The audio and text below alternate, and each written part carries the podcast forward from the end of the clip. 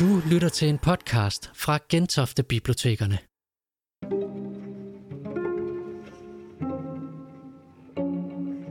Onsdag den 18. november besøgte Judy Gammelgaard Gentofte Hovedbibliotek.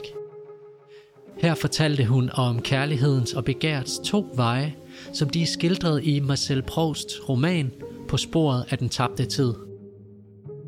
Judy Gammelgaard er Dr. Phil, lektor emeritus og psykoanalytiker. Du kommer nu med ind i salen på Gentofte Hovedbibliotek, når vi byder velkommen til Judy Gammelgaard.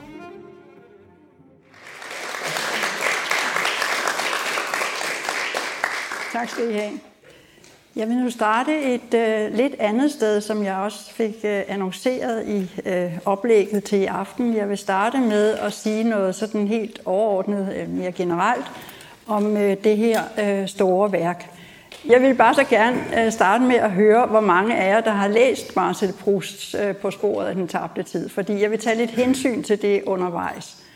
Det er der nogen, der har. Er der nogen, der har læst øh, noget af det? Det har, det, det, det har rigtig mange af jer. Øh, men det er fint, så, så øh, lægger jeg niveauet der. Øh, det er jo et digert værk på 4.000 sider, og øh, det, er, øh, det kræver tid, det kræver tålmodighed at øh, læse dette her omfangsrige værk. Og man kunne stille det spørgsmål, som også den øh, franske psykoanalytiker og forfatter øh, Julie Christeva har stillet, øh, om vi i dag overhovedet evner, øh, eller har evnen til at miste utålmodigheden. For det er en forudsætning for at kunne læse Proust. Altså kan vi, kan vi lægge utålmodigheden, det er ikke noget med tålmodigheden, det er utålmodigheden, altså øh, arbejdspresset, tidspresset, den hektiske tid, vi, vi jo lever i, kan vi lægge det fra os, fordi øh, det for, for det kræver øh, værket, altså, og det øh, forventer det også, det øh, ønsker det, at man fordyber sig i det. Og det bliver man nødt til at gøre, fordi udover at det er omfangsrigt, så er det heller ikke nemt øh, at gå til. Altså ikke mindst på grund af, af de, det helt særlige sprog, øh, sætningskonstruktionerne, som slynger sig ud og ind af hinanden, og øh, digressioner, indskud osv. Øh, lange sætninger, meget ofte meget, meget lange sætninger. Øh, og, øh, Øh, og på en måde altså, øh, er der også, kan man sige, i øh, Marcel Prousts sproglige stil, et, en, en antydning af det tema, han arbejder med, nemlig tidens mange former. Både tidens mange former og virkelighedens mange niveauer skyder sig ind, slynger sig sammen og, og, og præsenterer på, der, på, på den måde som værk det emne, han beskæftiger sig med. Det synes jeg er en af de smukkeste ting, øh, i hvert fald for mig har det været det, ved at læse Proust, at det er i sin form så tro mod det, han undersøger. Så når man, når man læser Proust, har man følelsen af, øh, at, øh, at være en del af værkets fremdrift. Altså man er med i det eksperimentarium, som forfatteren tilbyder læseren. Man træder ind i hans værk og læser med, samtidig med, at værket tager form og fuldender sig. Og så er der denne her vidunderlige gestus og også genistreg hos Proust, vil jeg sige, at løsningen på alle de gåder, der stiller sig i løbet af dette her lange øh, værk, det får vi først til allersidst, hvor øh, Proust øh, afslører øh, eller kommer til erkendelse, hans held kommer til erkendelse af, øh, hvad det er for et værk, han skal skrive.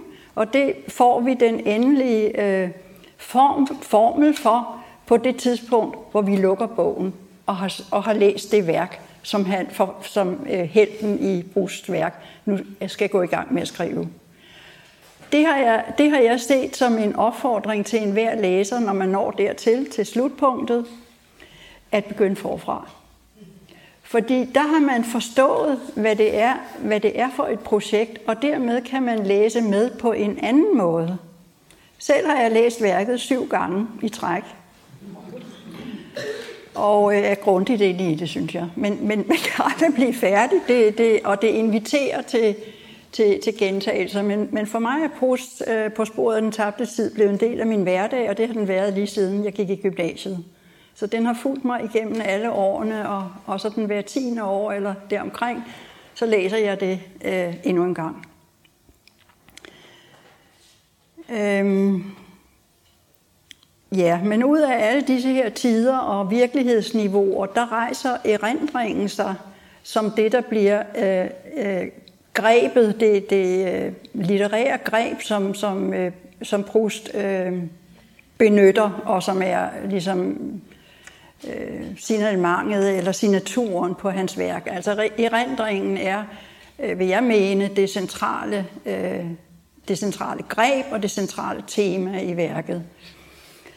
Og øh, for de af jer, der har øh, læst lidt ind i det første bind, øh, Swans Verden, så er I måske kommet til side nogenlunde 62, hvor man hører om den berømte Madeleine-kage-episode. Og de af jer, der måske ikke har læst Proust, kender formodentlig den historie, eller gør I det? Skal jeg lige kort fortælle, hvad den...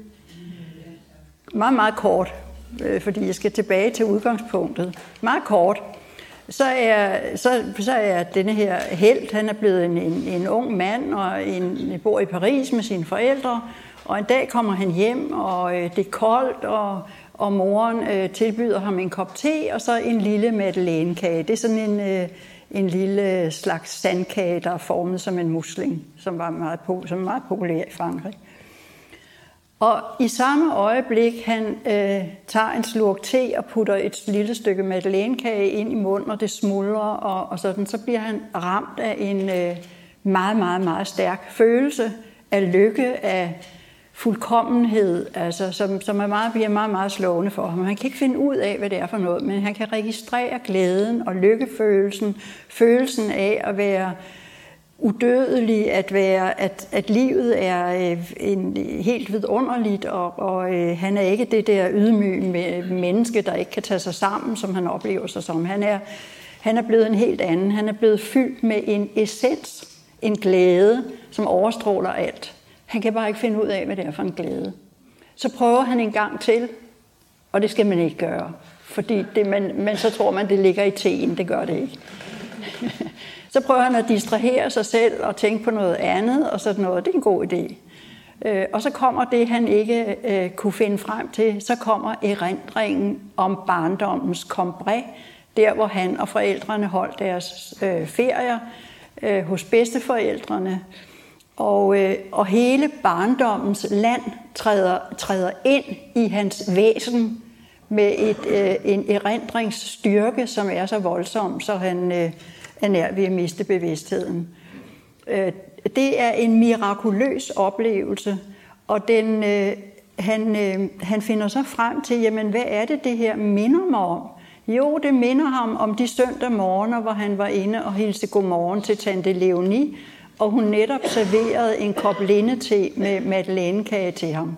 Og det er altså øh, den associative forbindelse af, af to lugt- øh, og smagsoplevelser, der bringer to, øh, to i tid adskilte øh, hændelser sammen i et øjebliks totale nærvær. Han erindrer sig samtidig med, at han er i noget. Og den oplevelse kalder Proust at stå uden for tid. Og det mener han i lange passager, at det, øh, der forklarer den her lykkefølelse, han bliver fyldt af, at han er uden for tid. Han er hævet op over tiden, og dermed også op over døden ved denne her mirakuløse øh, oplevelse. Det bliver, det bliver, altså på den måde bliver grebet øh, i øh, fortællingen øh, præsenteret, fordi der kommer et utal af det, som man i, øh, i sekundærlitteraturen har kaldt de mange parallelscener i Prousts univers. Der kommer utallige af dem undervejs, men de samler sig især i det sidste bind, hvor han oplever gentagende gange øh, disse her oplevelser af, at syn eller bevægelser, han, øh, han, han er på vej ind i Germain-palæets gård, og snubler over en brosten, og i samme øjeblik er han tilbage i dåbskapellet i, øh, i Venedig i Markuskirken, hvor han snublede over en, no, to ujævne marmorfliser. Øh, så det, det er denne her, øh, det, det, det er den her oplevelse, som kommer tilfældigt til ham, som han ikke har villet. Det er derfor, Proust kalder det for ufrivillige erindringer. De frivillige erindringer, de siger ham ikke noget. Dem kan vi hente frem gennem bevidstheden, nærmest som vi sidder og bladrer i et, et album og kigger på fotografier. Øh, det kan vi snarere sammenligne med hukommelsen. Men de ufrivillige erindringer, de kommer bag på os. De, øh, de møder os i det her pludselige, den her pludselige sammenkomst af to identiske eller næsten identiske oplevelser, som er af kropslig karakter. Så man kan sige, at øh, der foregår også, og det digteren trækker ud af dem øh, i, i Brugs billedverden, det, det han illustrerer det her med, det er et hav af metaforer, det er billeder, metonymer, man bruger masser af retoriske troper, men man ser metaforerne, som han øh, udtrykker disse her oplevelser med. Øh, og i, i, øh, i metaforen, som jo øh, har en, øh, en beslægtethed med metamorfose, så kan man sige, at det, ved, han skabe, ved at skabe metaforen, så gennemgår han også kropsligt en metamorfose. Han befinder sig uden for tid. Hans krop eksisterer et andet sted end det, vi normalt forbinder med at være i verden. Så det er sådan meget kort fortalt det greb, han, øh, han introducerer, og som han, øh, som, som han forfølger øh, livet igennem. Og nu skulle man tro, at det var øh, jo lutter øh, lykkelige øjeblikke. Men det er det ikke. og det er, det er karakteristisk for Proust, at, at han hylder glæden, til, glæden ved livet, lykken. Øh, han, øh, han, han er et vanvittigt humoristisk menneske. Det skal jeg give nogle eksempler på. Øh, men han, øh, han ved godt, at det er i lidelsen, at vi finder den største kreative kraft i os selv. Det er ikke, når det går godt, det er, når det går skidt. Og derfor oplever vi som læser gang på gang, at nogle af disse øh, parallelt øh, scener, øh, de indeholder øh, smertefulde øh, erfaringer. Øh, og det skal jeg komme ind på om lidt, øh, fordi nu vender jeg så lige tilbage til øh, åbningsscenen hos Proust, fordi, øh, fordi den siger noget meget essentielt om, hvad det er for et univers, vi kommer til at træde ind i og kommer i berøring med. Og øh, som de af jer, der har læst den, husker, så starter, øh, så er indledningsreplikken, altså den første replik overhovedet i værket, den hedder, i lang tid gik jeg tidligt i seng. Og øh, så tænker man jo umiddelbart, jeg tænkte i hvert fald umiddelbart, når her har vi altså med at gøre med, at gøre med en lille dreng, øh, der skal tidlig i seng. Enten bliver han lagt tidlig i seng, eller også går han frivilligt i seng. Men nej, det er slet ikke det, det handler om. Øh, det handler om en, øh, den, den aldrende held, der, øh, der går tidligt i seng. I lang tid gik jeg tidligt i seng. Og, øh, og det, det for, men det forstår man ikke umiddelbart. Og det, det, det her øh, snu noget med, at tiderne forskyder sig, at vi i nutiden, at det er et barn, der taler. En lang tid gik jeg tidligt i seng. Og så hører vi om et barn på, jeg ved ikke hvor mange sider, om det her barn på næsten, øh, ja, næsten frem helt til slutningen, så hører vi om det her barn. Så man tror, det er barnestemmen, der fortæller. Men det kan vi jo godt høre ikke er rigtigt. Det er den aldrende held, der tænker tilbage på sin barndom, og, øh, og det er ham, øh, der altså går tidligt i seng. Og, og jeg har undret mig over meget over det her øh, tidligt. Øh, Øh, det hedder jo longtemps på, på fransk, og, og det spekulerede lidt over og tænkte, jeg vide, om han ikke mener noget andet, end det vi umiddelbart forstår med det her. Jeg gik tidligt i seng. Det lyder jo meget lakonisk og faktuelt, og sådan, også lidt kedeligt. Ikke? Hvorfor nu det? Altså, kede han så eller?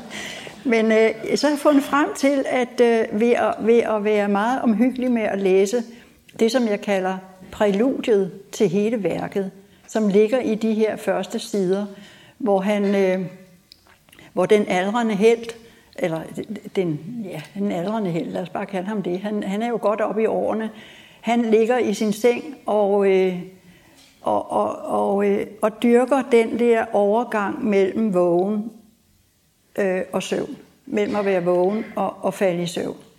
Og når man, når man læser nøjere, så forstår man, at øh, den tilstand mellem bevidsthed og søvn, det er der, han skaber sit værk. Det er, han, så han anviser stedet for værkets tilblivelse i sit præludium. Der mellem vågen og søvn, søvn, der fandt jeg materialet til mit værk. Og jeg, jeg, jeg synes jo ikke, at man kan... Jeg skal nok lade være med at læse hele værket. det er jo et på 13 bind. Altså, jeg har kun øh, lidt over halvdelen med. Øh, men jeg, jeg synes ikke, at man kan holde et, et foredrag om Proust, uden at, at læse lidt op, så I også kan få en fornemmelse af hans vidunderlige skriftsprog. Blomstrende skriftsprog. Så nu vil jeg læse lidt om øh, den der tilstand, han øh, befinder sig i, som denne her aldrende held. I lang tid gik jeg tidlig i seng, og lidt senere hører vi. Mens jeg sov, havde jeg hele tiden tænkt over det, jeg lige havde læst. Men disse tanker havde taget en lidt ejendommelig vending. Jeg følte det, som om jeg selv var indholdet i bogen. En kirke, en kvartet, kappestriden mellem Frans den første og Karl den 5. Denne tro levede videre nogle sekunder efter jeg var vågnet. Støtte ikke, støtte ikke min forstand, men lå tungt som skæld over mine øjne og forhindrede dem i at opfatte, at sterillyset var slukket. Derpå begyndte den at forekomme mig uforståelig som tanker fra et tidligere liv efter en sjælevandring.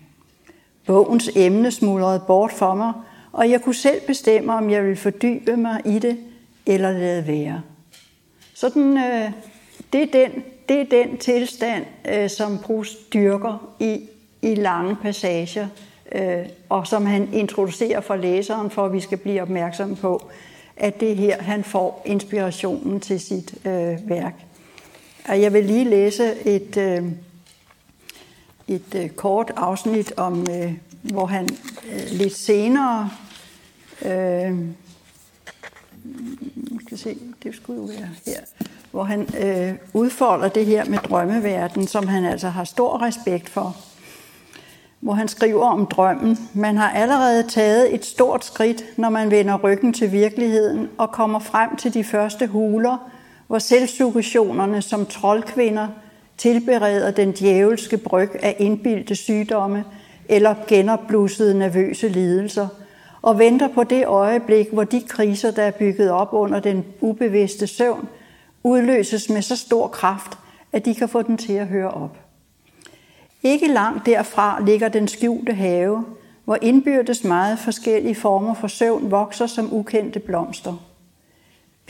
Pigæblets søvn, den indiske hams og de mange foldige ærteekstrakters søvn, galnebærets, opiumets, baldrianens søvn, Blomster, som holder sig lukket til den dag, hvor den ukendte, der er forudbestemt til det, berører dem, får dem til at folde sig ud, og i timevis afgive duften af deres særlige drømme i et betaget og overrasket sind. I bunden af haven ligger klostret med de åbne vinduer, hvorfra man hører de lektier blive gentaget, som man læste på, før man faldt i søvn, og som man først har lært, når man vågner. Det er, det er ikke bare meget, meget poetisk, det er også meget øh, en vidunderlig billedlig beskrivelse af, hvad søvn og, og drømme er for noget. Og det har optaget ham igennem øh, hele værket. Imellem, øh, jeg, jeg kan måske lige øh, sige, at øh, det her første bind, som øh, hedder Swans Verden, det kommer vi tilbage til. Øh, helt til slut i det her første bind, der vender han så tilbage til opvågningsøjeblikket, som han indleder med. Og hvad har vi så hørt her? Altså, vi har ikke hørt øh, 260 sider om at sove. Øh, en lille munter øh, fortælling, eller sørgemunter, da Proust skulle udgive sit værk, så nægtede forlæggerne at gøre det, fordi hvem gider at læse om en lille dreng, der ikke kan falde i søvn? På 36 sider øh, og det gør han. han. Han fortæller om den her lille dreng, han har været. Og øh, da, han, da, han, øh, da han ligger der og, øh, som ældre, øh, ældre mand og tænker tilbage, Øh, så begynder han så også, op, efter han er, er vågnet, så begynder han at berette om den barndom, han, han har drømt om, og som har, ind, som har gået i pagt med og infiltreret de tanker, han har haft, de bøger, han har læst. Men, men alligevel træder barndommens kombré øh, ud, og vi får historien om det barn, han var dengang. Og en af de øh, øh, historier, han fortæller, øh, det har jeg i min kommende bog kaldt, øh, det kapitel eller det essay, det har jeg kaldt for skæbnenatten.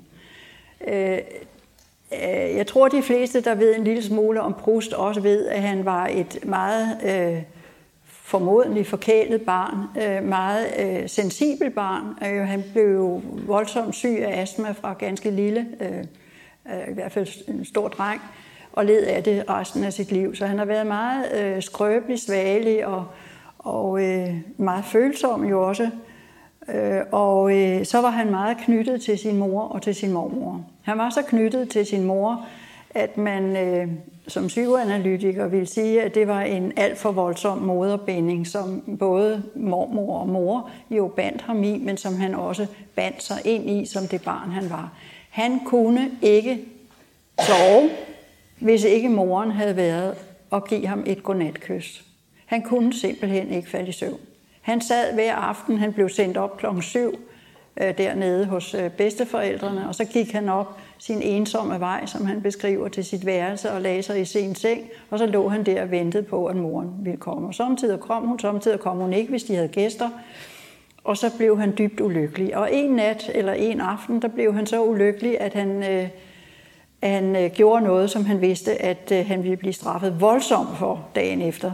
Øh, måske nærmest sendt bort han satte sig ude på trappeafsatsen og ventede på, at moren skulle komme. Så ville han kaste sig i hendes grædende i hendes arme, og så udstå den straf, som han vidste, ville faren ville lade falde over ham. Så det gjorde han. Han satte sig der på trappen, og så kommer de op, og han ser sin far sådan høj med et stort kashmir-smil, minder om et øh, billede, han har fået foræret af Swan og øh, ser sådan majestætisk, nærmest sådan lidt orientalsk ud, altså skræmmebillede på en autoritativ faderfigur. Og han, øh, han græder, og moren bliver lidt øh, irriteret på denne her følsomme dreng. Men så siger faren de guddommelige ord, som han øh, husker resten, som drengen husker resten af sit liv. Gå dog ind og bliv hos ham i nat. Og så kommer det her, som jeg altså ikke kan lade være med at morme sådan over jeg har ikke brug for dig. det er kun en mand, der kan sige det. Jeg har ikke brug for dig. Nå. Så hun lægger sig ind til, øh, til øh, lad os kalde ham Marcel. Øh, to steder, der omtaler han sin held som Marcel. Jeg har ikke kunne lide i min bog at bruge ordet Marcel, fordi det synes jeg er for intimt og for, for det er jo en fiktionsfigur, det er ikke en autobiografi, det er ikke en selvbiografi. Men lad os kalde ham Marcel. Hun, hun går ind, og så øh, lægger hun sig sammen med ham, og så læser hun op af en bog, en af Georges Sands øh, bøger, som øh, tilfældigvis handler om et, et, et incestuøst forhold mellem en møllerkone og hendes stedsøn. Og selvom moren øh, springer alle kærlighedshistorierne øh, i passagerne over, så får drengen alligevel en lidt mystisk fornemmelse af noget, der foregår der mellem møllerkonen og barnet. Så, så øh, det er jo et digterisk finurligt greb. Ikke? Altså, de, de lever der, øh, mor og søn, de ligger, de ligger sammen den nat, men den bliver, øh, han, han, øh, Marcel eller Helten skriver øh, postlader helten øh, sige senere i, i romanen, at det var den mest vidunderlige og samtidig den mest forfærdelige nat i hans liv. Og vi som læsere, vi følger jo sporene af, denne her, af dette her tabte kærlighedsobjekt, som det hedder i min terminologi, hele vejen igennem hans kærlighedshistorie. Fra, øh, fra Gilbert, som er den første, han elsker, hvor, hvor savnet af hende og hendes svigt, øh, da hun ikke vil ham mere, Øh, er så dybt og graver det her urtraume frem i ham, og senere i forholdet til Albertine, som bliver hans store kærlighed øh, senere i livet, øh, der, der, er, der, er, der bliver han på samme måde, som han lader Soren øh, være det i starten af fortællingen, øh, Swans verden, som handler som er sådan et, hvad skal man sige, et, et forarbejde til øh, den kærlighedshistorie, helten senere skal berette om i forhold til Albertine. Begge steder og overalt øh, i kærlighedshistorierne, som de optræder, der handler det om, at øh, man ikke kan man kan ikke indfange det væsen, øh, man elsker. Man kan ikke tvinge det til at være en del af en selv. Man kan ikke tvinge noget tilbage til en tilstand, der er for evigt tabt. Altså der, hvor han var sammen med sin mor, havde sin mor tæt på sig. Det kan man ikke øh, gennemtvinge i et kærlighedsforhold, medmindre man vil ødelægge det, og det er jo så også det, der sker.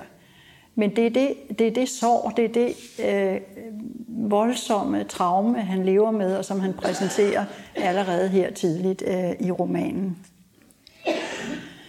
Så, øh, så fortæller han en anden øh, øh, om en anden begivenhed, som skal øh, også blive meget, øh, øh, som skal få vidtgående betydning sidenhen i øh, romanen. Og den har en lidt anderledes karakter, og kan ved første øjeblik tage sig aldeles uskyldig ud, for dernæst øh, i samme øh, øjeblik, den bliver afsløret og viste sig at være ganske skæbne bestemmende. Det handler om denne her øh, meget sensible, meget følsomme dreng, som er øh, utrolig optaget af sanseindtryk. Altså han lever i den sansede verden og har øh, sine lykkeligste stunder, øh, når han kan leve der. Jeg skal læse noget over for jer om lidt. Men øh, det var han også den dag, hvor han fik, øh, vi er stadigvæk i Comprevis, det er stadigvæk en dreng, øh, Øh, og øh, han har fået lov at gå ud alene, og har fået lov at være ude, så længe han vil. Forældrene skulle noget, og han øh, søger ned i nærheden af noget, der hedder Montjuvin, hvor øh, komponisten øh, Vangtøj bor sammen med sin datter. Og øh, der lægger han sig i græsset, fordi han holder sig meget af at se solens genstand på nogle teglsten på taget. Sådan lyder den harmløse indgang til noget, der skal vise en anden brutal virkelighed, da han vågner. Han havde godt, inden han lagde sig ned, set, at frøkenen, frøken var en tøje. På det her tidspunkt er hendes far død. At hun går rundt i værelset og arrangerer forskellige ting, som om der skulle komme nogen. Og øh, det gør der så, da han vågner, så øh, bliver han øh, vidne til øh, en scene, hvor øh, frøken Vangtøjes øh, veninde øh, er kommet på besøg, og, øh, og de har en øh, erotisk leg. Øh, de er tydeligvis mere end veninder, de er øh, forelskede i hinanden, betaget af hinanden, de, de leger med det seksuelle. Og øh, på et tidspunkt bliver de så overstadige og øh, erotisk opflammet, og, og så foreslår veninden, at de spytter på komponistens portræt, som står på et, få, et billede af ham, der står på, på bordet. Og han, øh, den, den unge voyeur her, som jeg kalder ham, han har set, at, øh, at øh, frøkenen var gået hen og sat fotografiet, sådan så veninden ikke kunne undgå at, at se det. Så, så det er altså et komplot, men et komplot, der også bliver tilsløret. Denne her, øh, denne her oplevelse af elskov mellem kvinder, den bliver, den bliver lige så skæbne betonet for ham, som oplevelsen af morens svigt. Og, øh, og det gør den på den måde, at, at mange, mange år senere, og jeg fortæller den her historie, fordi den, den er sådan en grundmatrice for øh, forfatterens forståelse af, hvad det vil sige at leve vores liv fremadrettet, men forstå det fuldstændig, som Kierkegaard siger, forstå det bagudrettet med, med en øh, lille spidsfindig pointe, som jeg skal komme øh, ind med, som, som ikke tilhører Kirkegaard og heller ikke Proust, men Freud. Øh, han, øh, han, mange år senere, hvor han, hvor han er blevet fundet sammen med øh, Albertine, og så kører de i det, det, øh, et, et andet sted i Balbæk. Combré, det er barndommens by, øh, by. Balbæk, det er den badestrand, hvor han tager til med sin mormor, da han er en ung mand og øh, hvor han så kommer flere gange, og hvor han møder det her øh, unge slæng af piger, hvor iblandt han så udvælger Albertine. Og de er så blevet øh, venner, kan man sige, øh, og øh, måske en lille smule kærester. Øh, og de kører så i det lokale tog, og, og så sidder de og taler sammen der, og så falder samtalen på komponisten Vang Tøje, og så siger den her unge helt lidt arrogant til sin veninde, ja, den, ham kender du jo selvfølgelig ikke. Jo, jo da, siger hun, jeg kender udmærket Vang Tøje, især hans to døtre, som er mine bedste veninder. Og så rammer det der ham som et chok, som han skriver fuldstændig, altså som øh, altså han bliver ramt, der, der, han får et chok, og øh, der træder en hævner ind på scenen, fuldstændig som Agamemnon, der skal tage tilbage og dræbe sin mor. Og, øh, og, men samtidig skriver Proust, at det her chok, øh, det er kommet til ham på en måde, der kan sammenlignes med en cirkusartist, der øh, hopper igennem et tøndebånd, og man tror, han rammer en beton af mur bagved, men han vågner op i en anden virkelighed. Så der er to ting ved denne her fortælling, som jeg synes er rigtig vigtige. For det første det, at man kan have nogle oplevelser, det er en grundtanke i psykoanalysen, man kan have nogle oplevelser i tidligt i livet, som man glemmer, men som under lignende omstændigheder langt senere i livet dukker op og trækker barndomsmindet med sig ind i nutiden. Og det der sammenfald mellem to chokagtige oplevelser, det kan skabe et, øh, det her voldsomme øh, gennembrud i bevidstheden, denne her forfærdende erkendelse af øh, seksualitetens gådefulde væsen, som det jo er det, det handler om. Øh, det andet, der er vigtigt at, at øh, hæfte sig ved ved denne her beskrivelse, det er det er det forhold, at, øh, at det er sådan nogle traumer, der skal til, for at vi kan forstå noget andet end den hverdagslige virkelighed, som vi allerede har lagt vores begrebssprog ind over, og derfor ikke forstår ret meget andet end det, vi forstår i forvejen. Der skal altså virkelig nogle indbrud, der går bag om bevidstheden, rammer det ubevidste for at blive min terminologi, og henter stof op dernede fra, der kan blande sammen med nutidige oplevelser. Det, øh, det er en, en meget vigtig, øh, tror jeg, øh, synes jeg, helt sikkert vigtig episode, som bliver fortalt her tidligt i romanen. Der findes i, i Prousts brevveksling, han har brevvekslet med, en, med mange, mange, mange mennesker. Han har skrevet vanvittigt mange breve, men blandt andet øh, brevvekslet med en anden fransk øh, forfatter, der hedder François Mauriac, og Moriac skriver til Proust, øh, hvorfor har du ikke taget denne her Montchauvin-episode øh, ud af din, af din skrift? Og så skriver han, altså du beder mig om at øh, fjerne søjlerne, der bærer templet. Så, så den har været vigtig for ham, og den, den bliver også en gennemgående figur i hele, i hele romanen. Men tilbage til denne her unge dreng, og øh, så vil jeg lige sige, at øh, ja, inden jeg går over til øh, den sansede verden, så vil jeg lige sige, at man kan læse Brus på sporet af den tabte tid på mange forskellige måder, og den er blevet læst på mange forskellige måder. Øh, de mest øh, klassiske gengivelser øh, opererer jo med en, øh, altså, eller anerkender erindringen, og især den ufrivillige erindring, som, som det centrale tema øh, i, i romanen. Og, og Proust øh, introducerer jo rigtig mange tider. Øh, den, den, øh, den tabte tid, den genfundne tid, den spildte tid, den kaotiske tid, den organiske tid. Der, altså man kan også læse det som en beskrivelse af tidens forskellige former. Den, øh, og så skete der noget epokegørende, da den franske filosof Gilles Deleuze øh, på et tidspunkt i 60'erne, tror jeg det var, øh, skrev en bog, der hedder Prust og tegnene. Og, øh, og deri læser øh, øh, Deleuze øh, Prousts øh, roman her på en helt anden måde, en helt utraditionel måde, i det han siger, at den handler om en læreproces, nu forenkler de her det, den handler om en læreproces, hvor denne her unge held igennem de mange verdener, han færdes i, gradvist lærer og decifrerer de tegn, som øh, tingene indeholder, som mennesker indeholder, de meddelelser, de skjulte tegn, altså, eller de skjulte betydninger, der ligger bag tegnene. Simpelthen lære at decifrere og afkode samtaler, indtryk osv. Så det er en fremadskridende læreproces af tegnenes betydning, siger det løs. Og det giver rigtig, rigtig god mening på, på mange punkter. Men lige på det her punkt, som jeg har omtalt, der synes jeg, at det løs overser denne her retroaktive øh, bevægelse, som er til stede hele tiden, og som giver de her øh, overrumplende, små æstetiske chokoplevelser, som Walter Benjamin har kaldt øh, sin brustlæsning.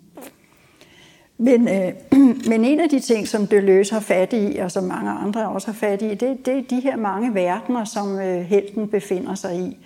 Og den, den første verden, vi, vi præsenteres for, som, som er den mest sådan, hvad skal man sige, sansebetonet, altså den vigtige, vigtigste indtryk, den, den unge dreng henter ud af den her verden, det er netop øh, den sansede verden.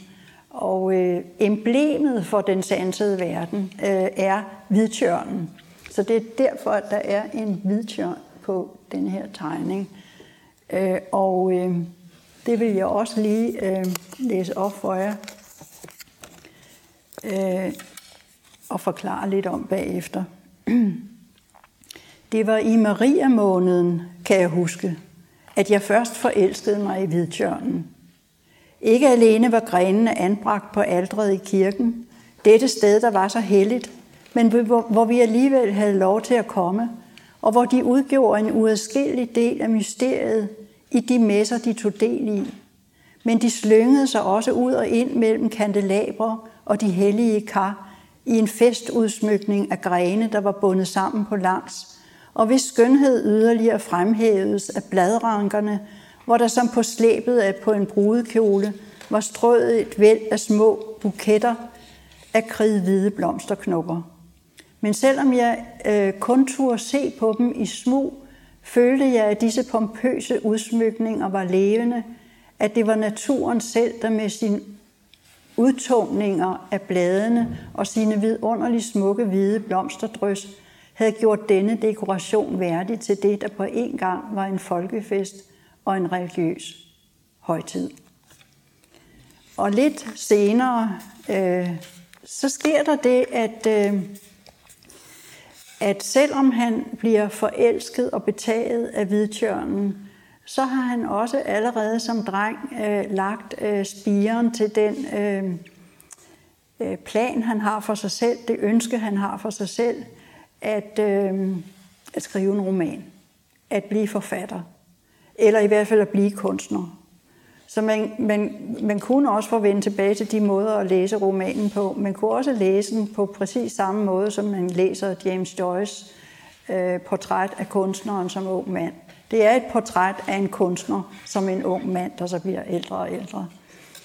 Øh, han har, beslu- han har, han har øh, bestemt sig for det her, og hans, øh, han, selv på trods af, at han, han bliver så begejstret for hvidtjørnen, så bliver han så skuffet over, at han ikke kan uddrage noget af den. Han, han, kan, han kan nyde det sanseindtryk, men han kan ikke omsætte det til noget andet. Det griber ikke fat i noget. Det, det, det, det forbliver det flygtige, vidunderlige indtryk, det er. Han kan ikke stille noget op med det, og det frustrerer ham, og det skal han opleve igen og igen og igen. Øh, I de her, de her indtryk, som han så forfærdeligt gerne øh, vil uddrage noget af. Det sker på et tidspunkt lidt senere, hvor øh, de er ude at køre med, med, dok, med byens doktor, og de, skal, de kommer til Martinville, og han ser tre kirketårne, og fordi vognen drejer, så ser han dem fra tre forskellige vinkler, og, øh, og pludselig så griber det her synsindtryk fat i noget inde i ham selv, som han kan formulere. Han beder om blyant og papir, han skriver noget ned, og slutter så, øh, at han jo altså faktisk havde gjort det, som han har været så skuffet over ikke at kunne. Og han havde det som en høne, der lige havde lagt et æg, slutter han. mm. De går så videre, de er ude og gå på en af deres lørdagsudflugter, og bedstefaren holder ham så til, morfaren holder ham tilbage, og, øh, og råber på ham og siger, du der holder så meget af hvidtjørn, sagde han, se engang på de røde der, er den ikke pæn? Og det var virkelig en tjørnebusk med rosa blomster, der var endnu smukkere end de hvide. Den var også festklædt, pyntet til en af de fester, som er de eneste virkelige, nemlig de religiøse højtider, fordi de ikke som værtslige fester ved et tilfældigt lune er henlagt til en vilkårlig dag, der ikke specielt er videt til dem, og som ikke har noget særligt helligdagsagtigt over sig. Og jeg følte også straks, ligesom da jeg stod foran hvidtjørnene, men med en endnu større betagelse, at det ikke var kunstig vej ved et menneskeligt kunstgreb, at feststemningen var blevet anslået i disse blomster, men at det var naturen selv, der spontant havde lavet den komme til udtryk.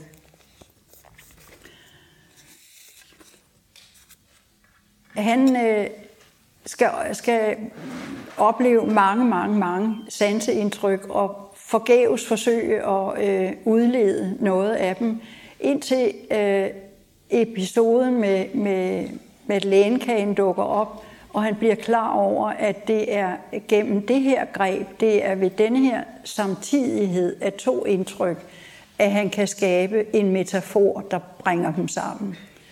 Og det får ham til at indse, at øh, metaforen for Proust øh, svarer til det, som eksperimentet er for videnskabsmanden. Bortset fra, at for videnskabsmanden, der kommer tænkningen først. Men for kunstneren, der kommer tænkningen først bagefter. Altså i det hele taget er der jo en, en, øh, en vidunderlig øh, beskrivelse af, hvad kunstskabelse er igennem hele romanen. Det, det er et af de aller, aller største temaer, vil jeg mene, i romanens univers. Hvordan skaber man kunst? Hvad er betingelserne for det? Og min øh, tolkning af Prousts poetik, det er mit sidste essay i min bog, det hedder Prousts poetik, øh, er, at øh, det er antydet allerede i det, jeg kaldte hans præludium.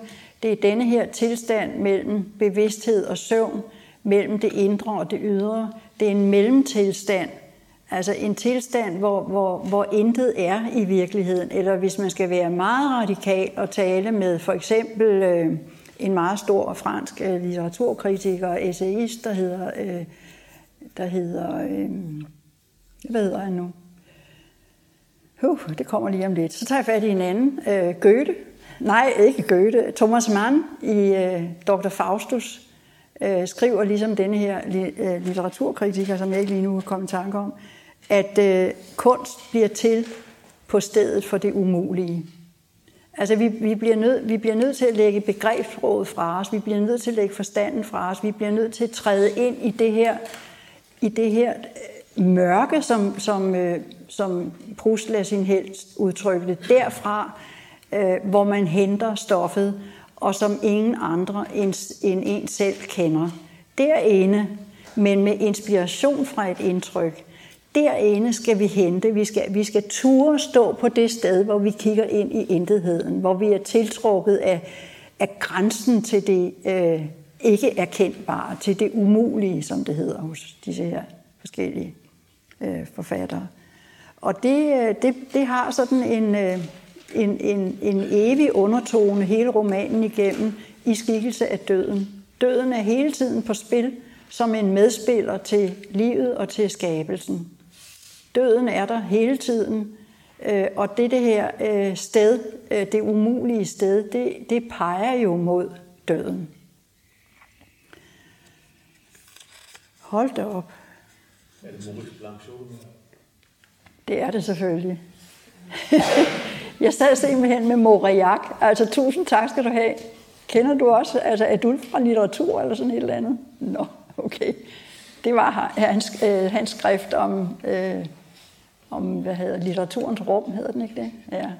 Og der har jeg, der har, det er, det er min kollega fra litteraturvidenskab, der er så venlig at oplyse mig om, at den herre, som øh, den her aldrende dame ikke lige kan finde i hukommelsen, så prøver jeg at distrahere mig selv, så skal den nok komme. Han hedder øh, Maurice, Maurice Blanchot, og han har skrevet en bog, der hedder Litteraturens rum, som jeg har hentet meget, meget stor inspiration i til at forstå, hvad det er for et sted, Proust også står på, når han skaber øh, sit værk, og hvad det er, han kredser om. Og øh, jeg har også brugt ham, øh, det har du måske også læst, øh, at han skriver vidunderligt om, hvad et billede er. Og det har jeg brugt i min sidste øh, del også. Helt vidunderligt altså. Som, som øh, jeg synes også, at man kan føje ind i, i, i Prusts øh, overvejelser i det afsluttende bind, hvor han jo møder døden i form af de her aldrende mennesker, som sine venner fra ungdommen. Han har været væk, og så møder han dem til det her store selskab i Germain-palæet. Og jeg tror i første omgang, at han er til karneval, men opdager så, nej, det er bare alderen, der har sat deres aftryk. men, øh, men, og øh, Benjamin, som jeg også holder meget af, han har jo også skrevet en vidunderlig lille opsats om Freud og Be- nej, undskyld, øh, øh, Prost og billedet, hvor han, øh, hvor, han, hvor han har den her vidunderlige sætning, at, at, øh, at Proust ligger der i sin seng. Han skrev i den sidste tid, inden han døde, der skrev han jo mest i sin seng, liggende i sengen. Og han skrev i hånden. Og han lavede korrekturer, og han lavede noter, og han lavede alt muligt. Men der lå han der og øh, tømte sit jeg, som Walter Benjamin skriver. Han tømte sit jeg for at skabe et billede, der skulle tilfredsstille hans længsel, nej, hans hjemvej. Og det er blevet en åbenbarende sætning for mig, fordi i det, på det sted, det umulige sted, der hvor erkendelsen holder op, der hvor sproget holder op, på det sted, øh, der, øh, der bliver vi grebet af, øh, der får vi en følelse af at være i eksil, altså være væk fra os selv. Ja, de fleste af jer vil opleve det i drømme, hvor vi jo godt kan opleve, at, øh, at det er os selv, vi drømmer om, men vi er aldrig til stede som subjekter i vores egen drøm. Vi er et forsvindende punkt, der bevæger sig rundt, og så drømmer vi alt det, vi drømmer, ikke? Men vi, vi er ikke til stede, vi kan ikke se os selv. Jeg ved ikke, om der er nogen af jer, der nogensinde har set jer selv i drømme. Det tror jeg ikke, der er. Men øh, vi, vi, vi kan godt udpege, men vi er til stede som en anden, eller som noget, der ikke er blevet til. Og det er det sted, at, at, at, at, at, hvor man er i eksil, men samtidig har mulighed for at, at opleve, se noget andet, når man træ, kan trække det med ind i bevidstheden igen. Nu skal jeg lige se, om vi har god tid. Øhm, det var lidt om den sansede tid. Så øh, er der den, øh, så er der den øh, aristokratiets, nej, øh, det var øh, den sansede verden, undskyld. Så er der aristokratiets verden, fordi da denne her unge dreng, efter at have fortalt øh, historien om først Swan og sin egen barndomshistorie, øh, sidenhen øh, rejser til Balbæk og forelsker sig i i de unge piger, og dem skal jeg vende tilbage til, når jeg skal fortælle om Albertine. Så jeg springer lidt længere frem øh, til øh, det, som øh, man også kan kalde snopperiets verden. Altså, Proust var uden for alt tvivl en snop. Altså, han ville, øh, han ville være en del af den aristokratiske verden, og øh, han øh, lader også sin held ligge under for denne her aristokrate, øh, aristokratiske verdens, altså sådan jo glans, øh, da han stadigvæk er meget ung og fuld af illusioner og øh, drømme om, øh, forelsker sig i, øh, i øh, hertuginden af Germant øh, og forfølger hende hver morgen, når hun er på sin spaceretur og sådan noget, indtil hun bliver så træt af ham, at hun inviterer ham hjem til sig for dog at få en ende på det der. så han, han, øh, helten bliver optaget i den her verden, men det gør øh, Proust også. Og øh, Øh, og det gør han jo, kan man sige, til hans forsvar, for at gøre iagtagelser der, han kan gøre brug af. Og jeg skal love for, at han gør iagtagelser. Øh, og noget af, det, noget af det, som jeg nævnte før, er så, er så vidunderligt øh, ved at læse ham, det er hans humoristiske sans, og især hans øh, brug af ironien og sarkasmen. Jeg har et langt kapitel i mit, øh, i midterste del af mit bog, der hedder Profanering og sublimering i, øh, i Prousts værk, hvor jeg prøver at vise, hvordan, hvordan fornedrelse er en del af skabelsen af det sublime. Og det synes jeg, man kan læse ind i værket. Det prøver jeg så at gøre med tungen lige i munden, for det er jo en stor mundfuld. Øh, men nogen af den øh, inspiration til de her tanker om det, det, det profanerende, profanering og, og, og sublimering, modsætningen, øh, modsætningerne mellem det, øh, det finder vi allerede som forberedelser i øh, aristokratiets verden, i, øh, i det, der hedder... Øh, øh, se. Nå, det må være... Lad se her. Du, du, du. 6. Germans verden. Der er to ben, der er helliget Germans verden. og øh, jeg, jeg, har, øh, jeg, jeg, har, øh, jeg har interesseret mig for de steder, hvor der, hvor der både er profanering, det vil sige fornedrelse af øh, seksualobjektet for eksempel, eller af kvinderne. Øh, Brust øh, øh, lader sin held fortælle, at han, han profanerer jo de kvinder, han har elsket, fordi han, han, han bruger dem kun til sit eget formål, som han rigtig klart siger. Men, men han synes, at øh, han kan undskylde sig selv ved, at han hæver dem jo op i det sublime, i det almene. Men forudsætningen er, at han svigter dem, han udnytter dem, han bruger dem. Han bruger, han spider den aristokratiske verden på en måde, så hvis man vil have morskab, så skal man læse de to bind. Den, de er også tunge at komme igennem, fordi vi hører om alle de her hertuger og hertuginder. Og, men der er forfærdelig meget humor, og ironien spiller en meget stor rolle. Og der har jeg haft enorm glæde af at læse Kirkegårds øh, lille afhandling om ironi, fordi der er der, der får han det frem, som øh, Proust på litterær vis synliggør. Jeg skal prøve at illustrere det for jer i, øh, i nogle øh, eksempler. Jeg skal lige først have fat i 10 om denne her.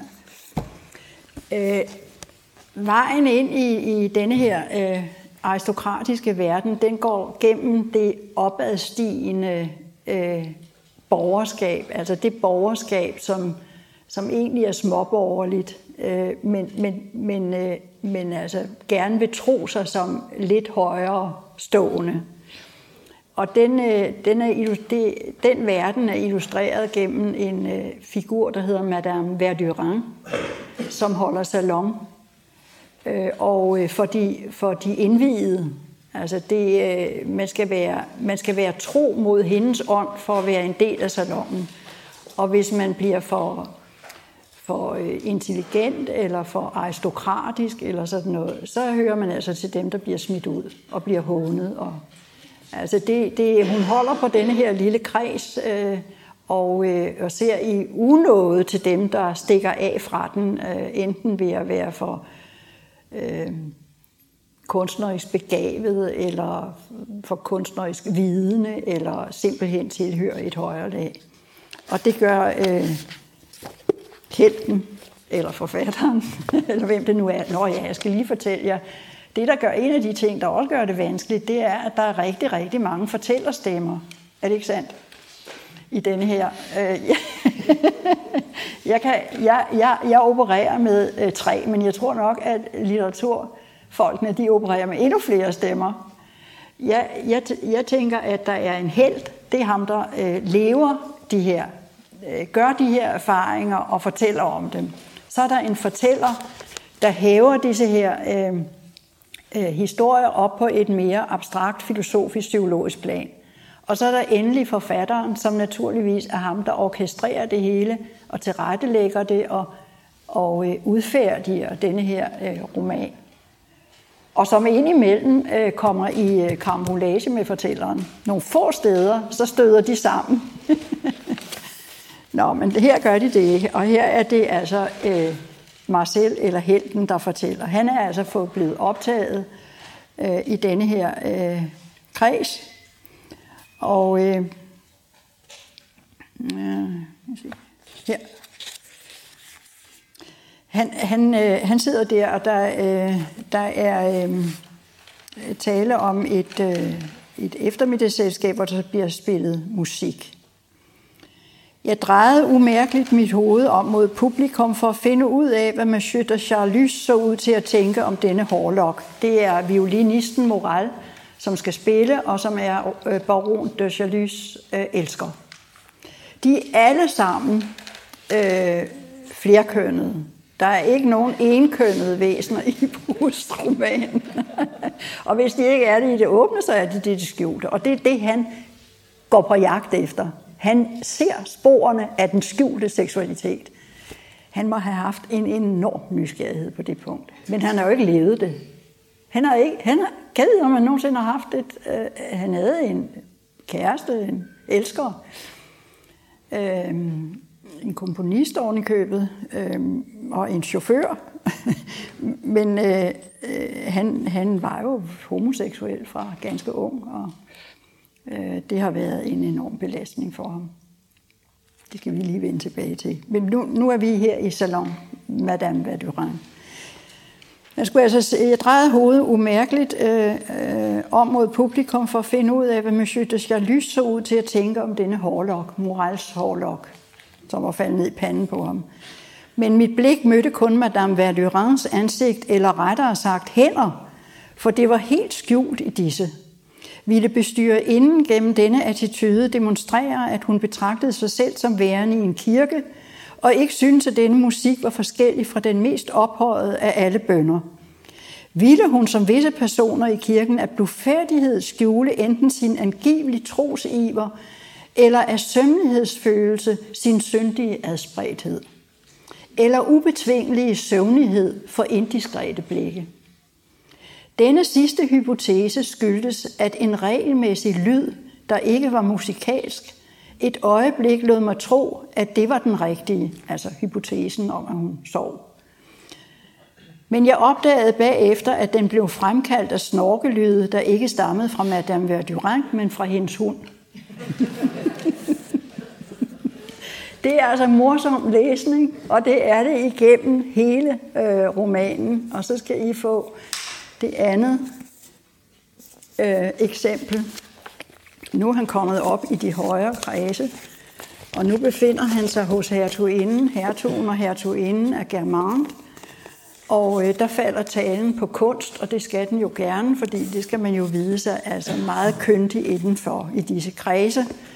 Og øh, så kommer, de, så kommer øh, øh hertuginden ind på øh, den hollandske maler Hals, øh, og øh, så siger hun, øh, nu citerer jeg, jeg går ud fra, at de kender disse sublimiteter, for nu at bruge et af mine nevøs yndlingsudtryk. Hendes nevø, han hedder øh, Robert de Saint-Loup, og det, er, det bliver øh, Marcels eller heltens øh, bedste ven.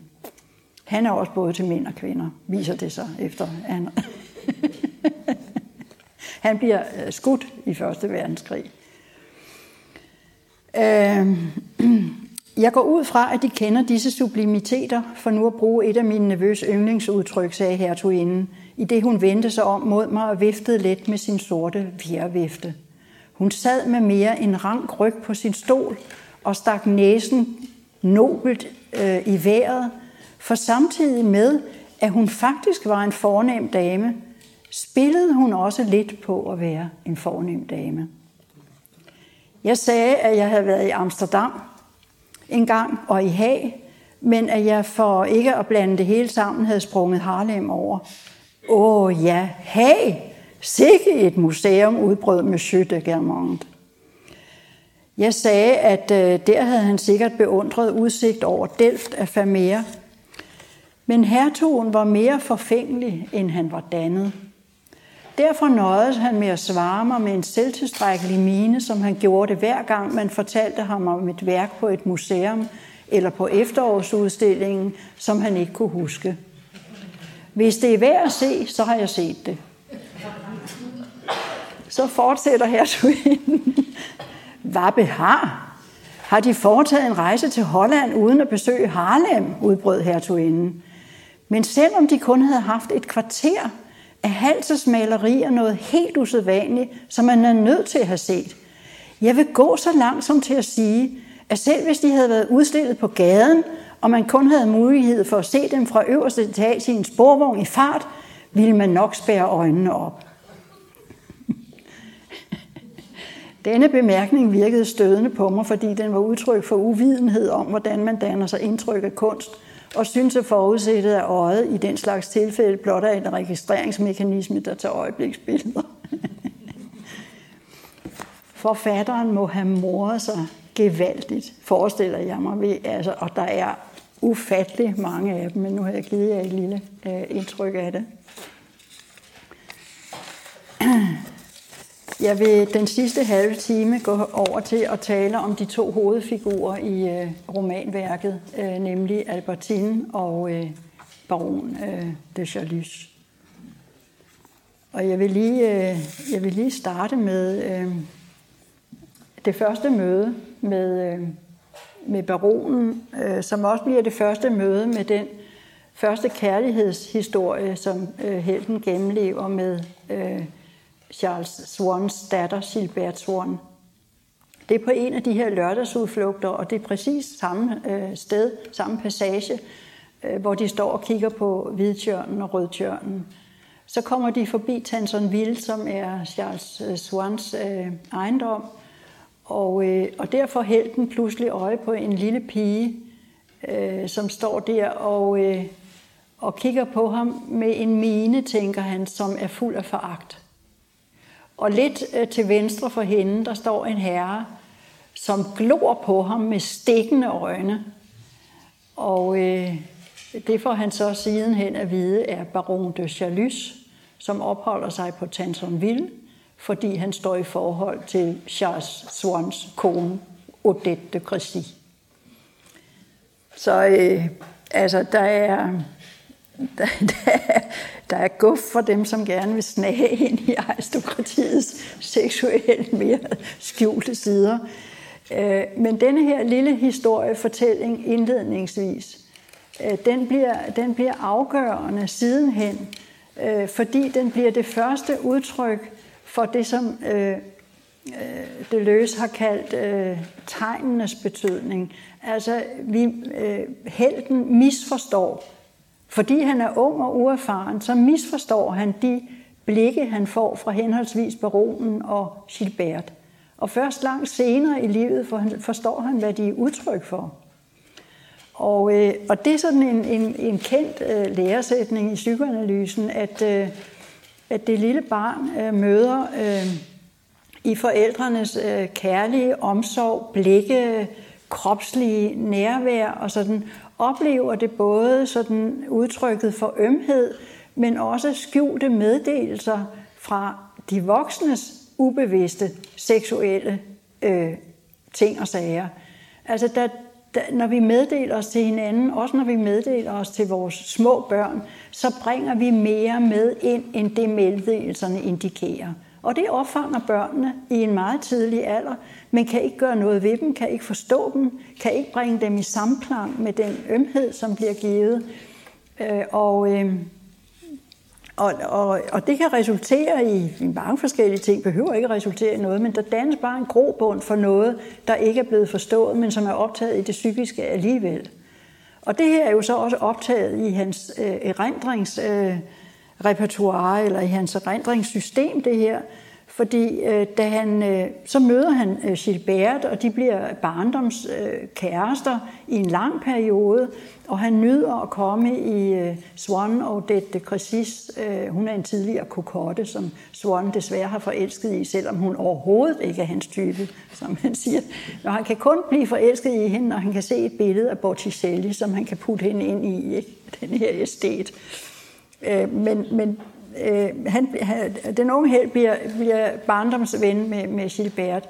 Og mange, mange år senere hen mod slutningen af romanen, hvor øh, øh, Gilberts mand, hun bliver faktisk gift med Robert de øh, Saint-Loup, som er heltens ven, øh, og, øh, og, og som på det tidspunkt har øh, masser af mandlige bekendtskaber.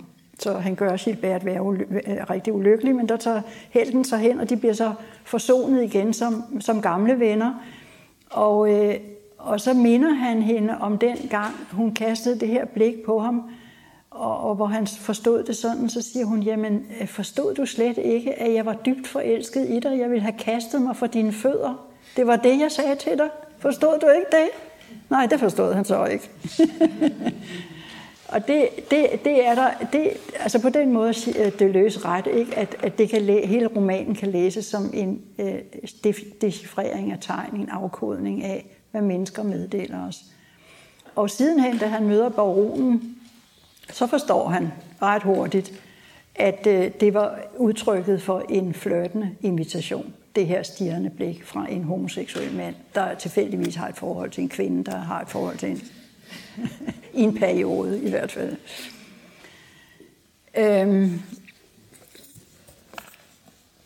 så så øh, sker der jo det, han, som jeg har været inde på, som jeg har fortalt om, at, øh, skal lige have en lille huskesed, at han sammen med sin mormor rejser til, øh, til Balbæk, og øh, der møder han øh, et lille slæng af piger øh, i denne her, øh, som er nogle af mine yndlingsbind, i skyggen af unge piger i blomst. Der møder han øh, dem, og det skal I lige præsenteres for en af de her lange, men vidunderlige sætninger, som, som Proust øh, altså excellerer i, og er så fantastisk. Han står foran Grand Hotel i Balbæk og venter på sin mormor. Da jeg stadig næsten helt ude ved digets rand, hvor de fik en mærkelig plet til at bevæge sig, så fem eller seks unge piger nærme sig som var lige så forskellige udseende og væremåde fra alle de kvindelige væsener, man var vant til i Balbæk. Som et mågesling, landet, jeg ved ikke hvorfra, kunne have været det, der med afmålte skridt, mens de som sakker agter ud småflyvende indhindrer de forreste, på stranden udfører en spacertur, hvis mål synes lige så dunkelt for de badende, som de ikke ser ud til at se, som klart og tydeligt bestemt for deres egen fuglesjæl. Øh, det, det, det er den altså fyldt af. Så bare glæd jer. Øh, det er så poetisk og så smukt. Men det fortæller også samtidig noget om, øh, så, øh, om, om, øh, om Albertine. Det, det, det, er, det, det, det er introduktionen til Albertine. Det er, altså, hun er en måge. Øh, og hun er en blomst. Og hun er ikke et menneske øh, det, og det er en meget præcis beskrivelse af, at det er det, hun er. Hun kommer, hun kommer ud, som han skriver et andet sted, hun kom til mig ud af togen. Hvilken tog? Han, altså, hun er et drømmebillede. Hun er ikke en person, Albertine. Altså, hun, hun optræder, hun optræder som en, en person selvfølgelig. Ikke? Hun indgår i fortællingen og har en stor, stor, stor, stor betydning. Hun fylder to bind, øh, der hvor hun er taget til fange, og der hvor hun er død og har forladt ham for hun forlader ham. Men, men hun, hun, øh, hun, hun kommer som denne her, øh, det her mågeslæg med sine veninder. Og så skiller der sig en, en pige ud fra flokken, øh, som, er, som har en cykel med sig. Og, øh, og det er så Albertine. Og øh, han, øh, han bliver sådan lidt øh, betuttet over det her med, at hun, at hun øh, cykler. Altså det, det gør man åbenbart ikke i de kredse, men, så han forestiller sig, at hun må være en cykelrytters eller en mesterboksers elskerinde. Og, og udstyrer han hende altså med en, en voldsom lidenskab, ikke? fordi hvis man cykler, ikke? Så, er man, så er man jo, altså så er man jo, ja, så er man fuld af driftsenergi. Så sådan ser han hende, men samtidig i den her maleriske beskrivelse er hun jo som et togebillede, en, et drømmebillede, en vision en eventyrfigur. Øh, og, øh, og hun bliver så den, øh, han foretrækker. Men igennem hele beskrivelsen af Albertine, så, øh, så, så bliver det klart for læseren, at hun er ikke... Øh, hun, han, han er også ved at identificere hende, så, så fanger han en, øh, en, øh, en, en skønhedsplet på, på kinden, og, men så sætter den sig ned på hagen, og så vandrer den rundt i ansigtet. Han kan ikke, han kan ikke, det kan, man kan jo ikke gribe en fugl, et, et tog. Man kan, altså, han kan ikke gribe hende. Og, øh, og på den måde er han i og for sig lykkelig, fordi det svarer til hans drøm om kærligheden, at den er subjektiv, at den er rent subjektiv, at det er den, vi selv lægger ind i den anden. Den anden betyder så at sige ikke noget. Men det, vi lægger ind i den anden, vores kærlighed, vi lægger ind i den anden, det er det, der gør den anden til den, vi elsker. Og øh, det, det kan man gøre, indtil at det viser sig, at den anden ikke har øh, til hensigt at være placeret der. Og det er der jo ingen af os, der har lyst til eller overhovedet kan. Så virkeligheden, den øh, jo går, går jo op for ham på en, en voldsom, øh, brutal måde, da han øh, i første omgang øh, finder ud af, at han, han får kontakt med hende, og han, han får nogen til at hjælpe sig med at, at skabe kontakt med hende. Øh, og, øh, og, og, og de bliver så også øh, venner og, og sådan småkærester, og hun kommer så og besøger ham på hotellet, og han forventer sig jo nu, at denne her øh, elsker inden til en cykelrytterske øh, eller mesterbokser, altså vil kaste sig i sengen, men hun er blufærdig og bly, og det, øh, det, det overrasker ham øh, for det første, men det beroliger ham også på sin vis, for så kan han drømme videre. Altså, så, så er hun alligevel ikke til, i, hun er ikke det, hun var. Øhm, og, øh, og så øh, senere, så øh, mødes de i hans øh, lejlighed i Paris, og der kommer hun og besøger ham sådan fra tid til anden.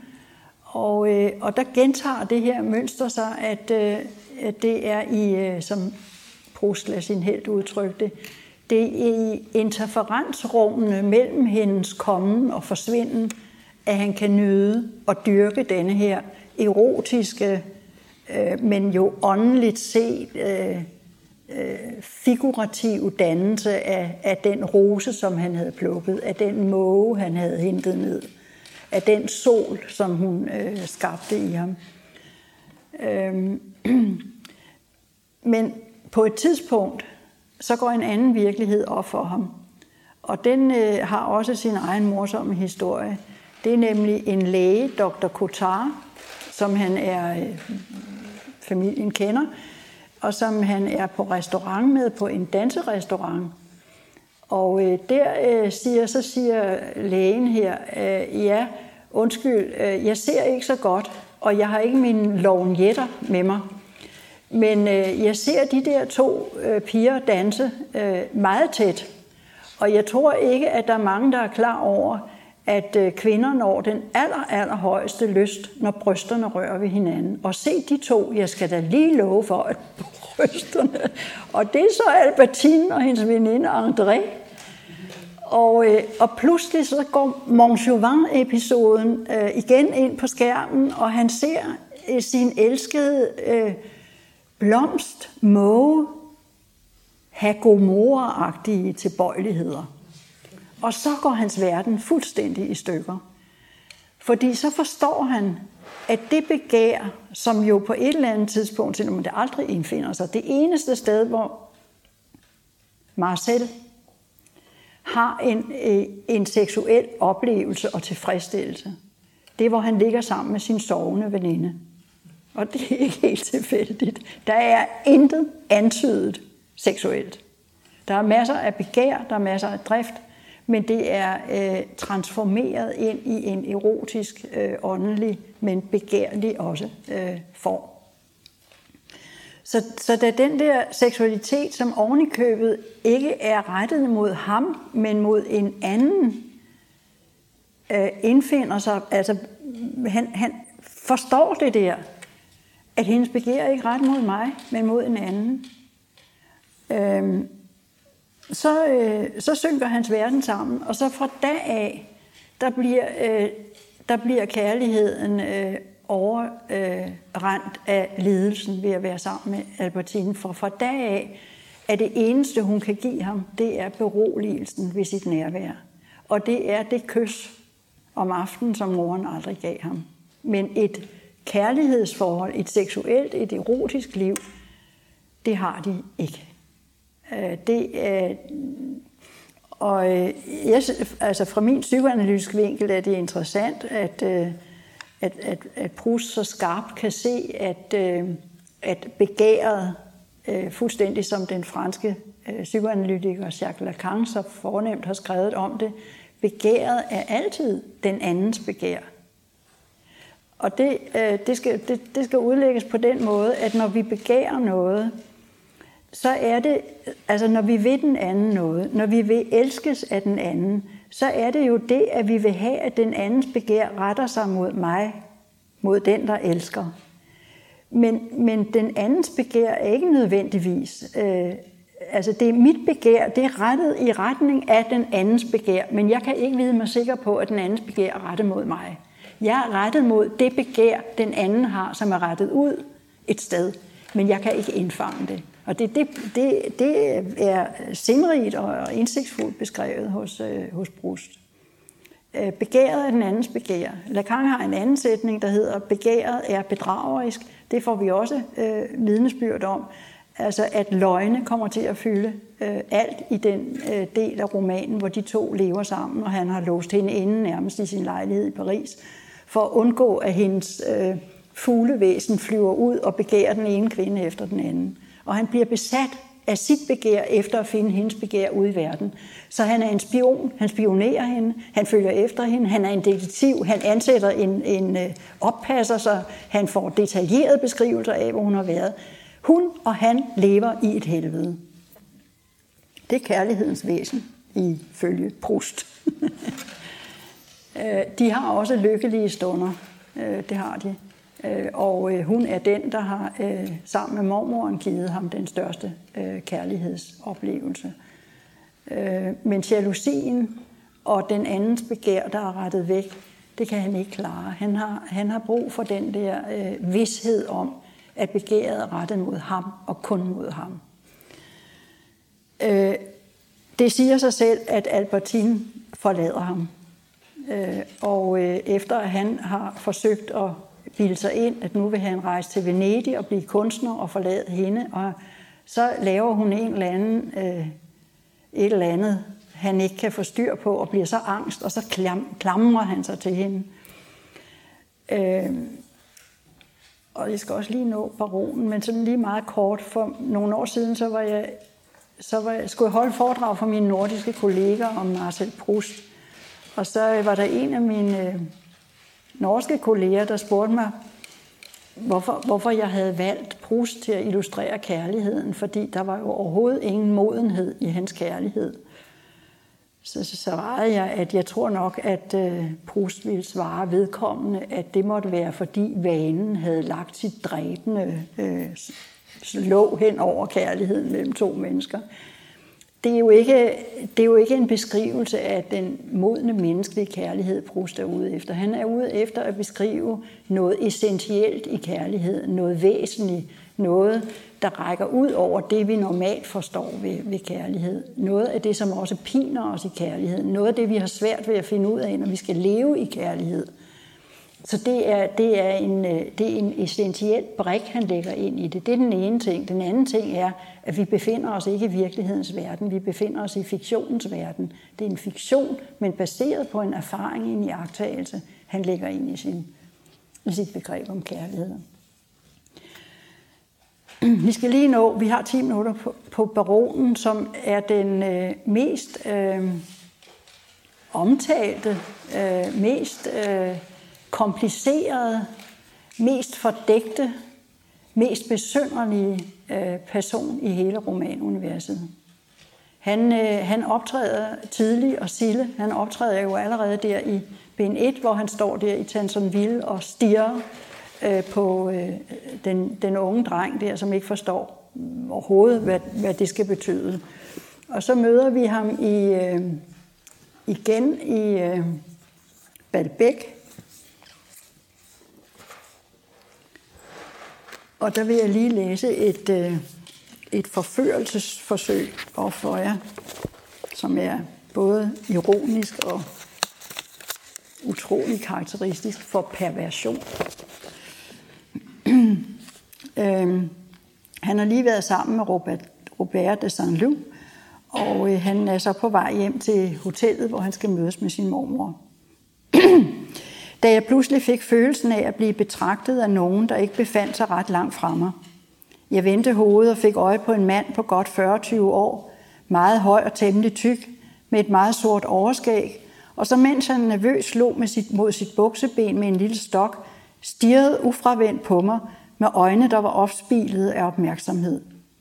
Sommetider gennemboredes de i alle retninger af yderst virksomme blikke, som over for en person, de ikke kender, kun sendes af mænd, som personen af en eller anden grund indgyder tanker, der ikke ville komme til en hver anden. Galninge eller spioner for eksempel.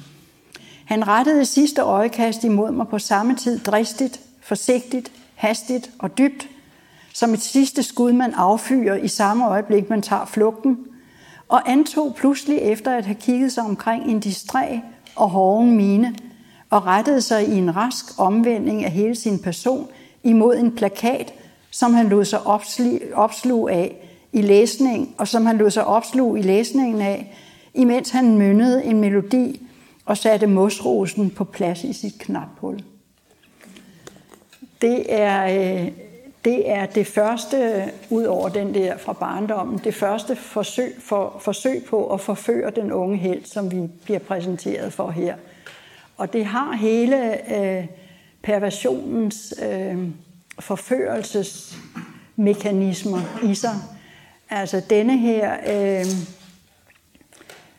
denne her vekslen mellem det, det tydelige blik, blikket og stemmen, det ved vi fra Marquis de Sade, det er perversionernes ægte udtryk. Det er i blikket og i stemmen, vi skal finde udtrykket for perversionen. Og her er det jo altså blikket, han glor på ham med opspilede øjne. Altså han vil ham noget, han vil ham noget.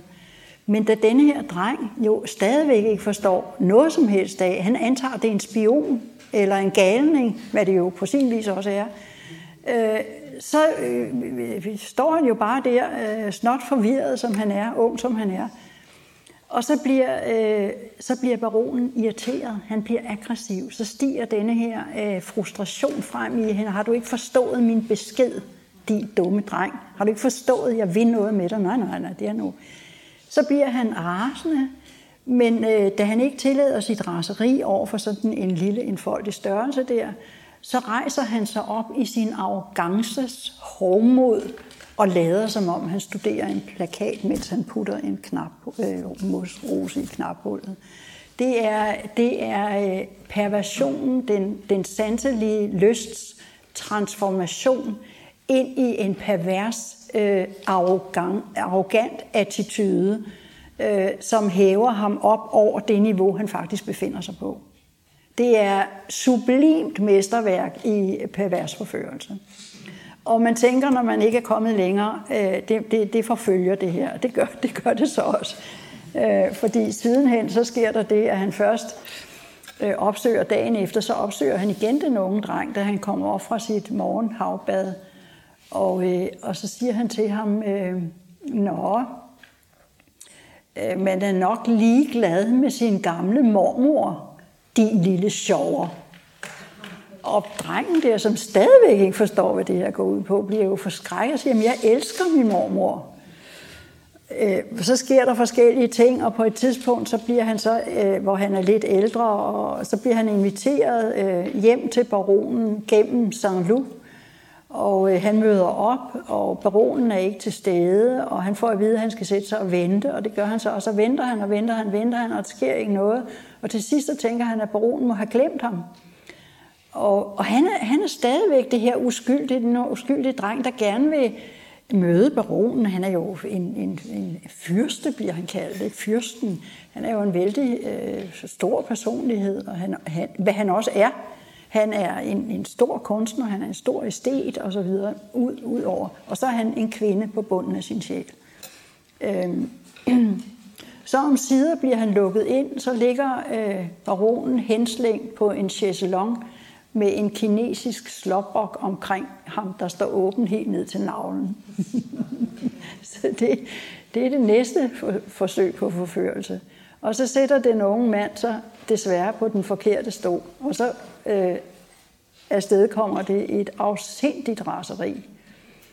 Og øh, så begynder baronen igen at, øh, at devaluere ham og håne ham, og han har stadigvæk ikke forstået noget. Og til sidst så bliver det så forbandet for den her unge dreng, så han river øh, baronens nye hat ned og tramper på den og ødelægger den og løber på vej ud af huset, men bliver indhentet af baronen, der siger, så, så, så, tag den nu lidt roligt. Øh, man siger, at den, øh, man tugter, elsker man. Og jeg tugter, jo, jeg tugter dem, fordi jeg netop elsker dem. Og det har den, den her unge mand jo overhovedet ikke endnu forstået noget som helst af. Øh, men det er en frygtelig skæbne, øh, forfatteren har valgt at lægge ind i den her baron, altså som, som udtryk for noget, der har optaget Proust øh, i, i det virkelige liv og i sit romanværk ikke mindst, øh, nemlig sadismens øh, væsen. Og, øh, og, og jeg tror, han har kendt lidt, øh, altså vi ved jo en del om Prousts liv, jeg tror, han har kendt lidt til den tilskyndelse i, hos sig selv. I hvert fald har han været meget nysgerrig over for det. Det gør, det gør han også klart i, i romanen. Øh, og, øh, men han, øh, jeg tror også, at han har haft brug for at lave den her figur, for at holde afstand til noget, han måske har set i sig selv. En skæbne, der hvis, altså det var jo, han, han var jøde, øh, og han var homoseksuel. Og det var, det var totalt tabuiseret i den tids Paris. Og det var øh, en katastrofe for, for ham og for forældrene.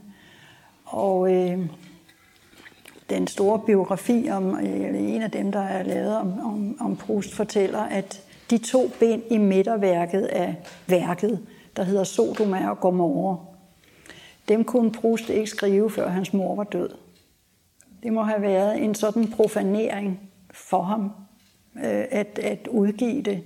Men han har haft brug for at undersøge denne her sadisme, og, og det har han så lagt ind i, øh, i Baron de Chalus, som er det her øh, brillante menneske i virkeligheden, øh, men også vældig arrogante menneske. Øh, han er litterært begavet, han er musisk begavet, han kunne være blevet en stor forfatter, øh, men han bukker under for den sygdom, som homoseksualiteten er. Han bukker under for den, han underkaster sig den. Og, øh, og det fremgår så øh, med al tydelighed i den en af de, i, i, det aller sidste, i, det aller sidste bind, hvor øh, helten, som jeg tidligere har været inde på, er på vej hen til det her øh, fornemme selskab i fyrsten og fyrstinden af Gamant øh, palæ. Og øh, der, øh, der har han været væk fra selskabslivet. Han har været på et sanatorieophold, helten her. Og, øh, og er så på vej til, til derhen, da han forvilder sig rundt i Paris' gader og kommer ind i et skummelt kvarter, hvor han, øh, hvor han sådan øh, bliver grebet af tørster og nysgerrighed. Han ser nogle mennesker gå ind et sted, hvor han tror er et hotel, og så vil han gå derind for at hvile sig lidt og få noget at drikke. Så viser det sig, at det ikke er et hotel, men et bordel. Og øh, det bliver han hurtigt klar over, og øh, øh, får så også øh, syn for sagen, da han hører øh, nogle voldsomme lyde, og så trækker han en stol hen, og så kan han stå op, og så kan han kigge ind af et kighul, og så ser han en nøgen mand, der er lænket, og som bliver pisket til blods.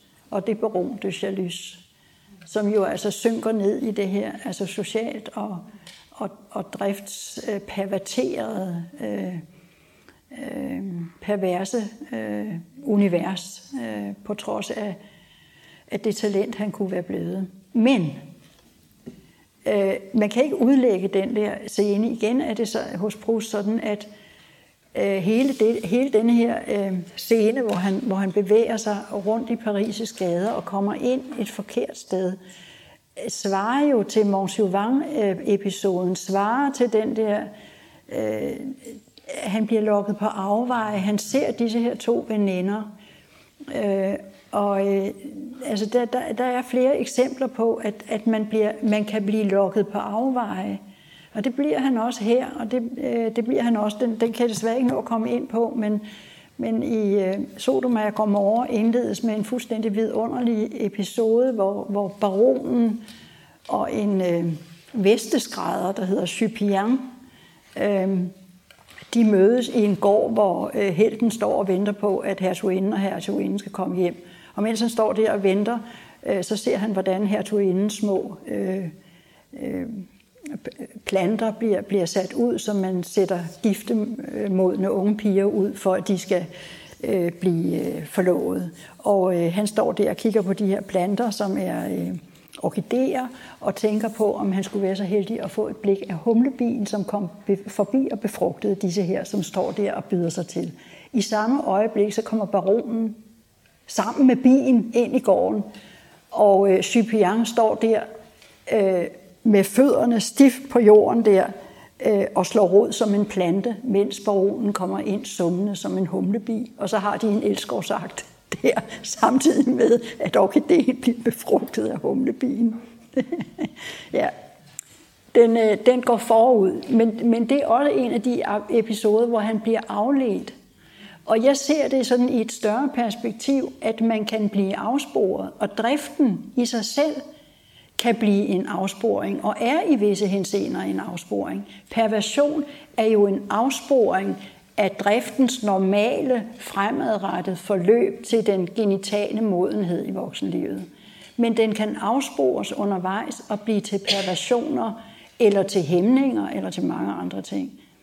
Og det, det, det, er, det er det univers, det er den lidt større, det større perspektiv, man skal have, synes jeg, på, på, på denne her episode til sidst, flagelleringsscenen, som man kan kalde den, øh, at det er, en, øh, det er et, et værk i værket, kan man sige. Det er en af de mange indskudte, øh, billedrige fortællinger, som skyder sig ind i en større fortælling, som en afsporing fra hovedvejen. Sådan læser jeg det. Det var, det var hvad vi nåede. Og det må man godt.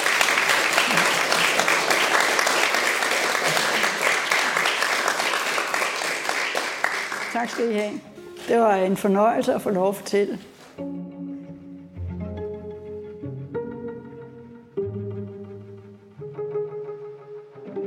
Tak fordi du lyttede med til denne podcast fra arrangementet på Gentofte Hovedbibliotek. Du finder flere arrangementer på vores hjemmeside. Vi lyttes ved.